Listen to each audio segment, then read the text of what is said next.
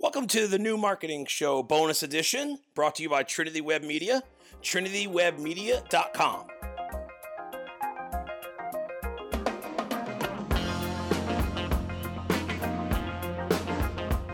Hey everyone, thanks for checking out another bonus episode of the New Marketing Show. Watching us on Instagram TV, YouTube, on our website, wherever you're getting this content, we appreciate you.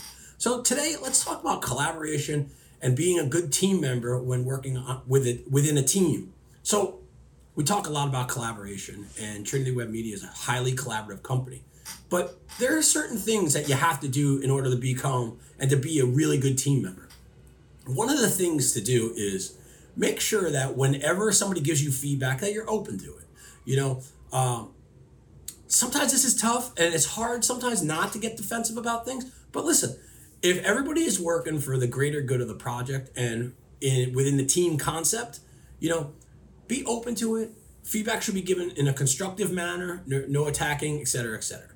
The other thing is to have clear lines and clear defined roles as to what you're doing whenever you're collaborating and coming in as maybe a subcontractor or working, you know, through an agency partner, anything like that. So we do a lot of work with other marketing agencies, other web development companies. And one of the things that I always ask is, okay, Trinity Web Media offers service A, B, C, and D. How does this overlap with what you are currently doing for the client?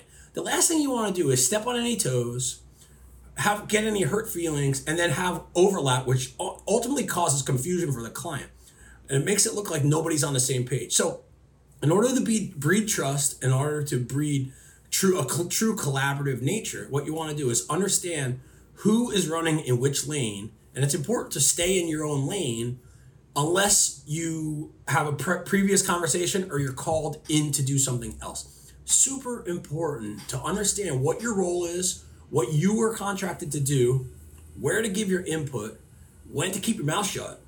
Very important. But also to stay in your own lane and understand and respect everybody else's expertise. You know, I found throughout my marketing career, my web development career, that if you stay in your own lane and you respect everybody else's expertise, more times than not, and I'm talking like 99% of the time, they will respect your expertise and call you in.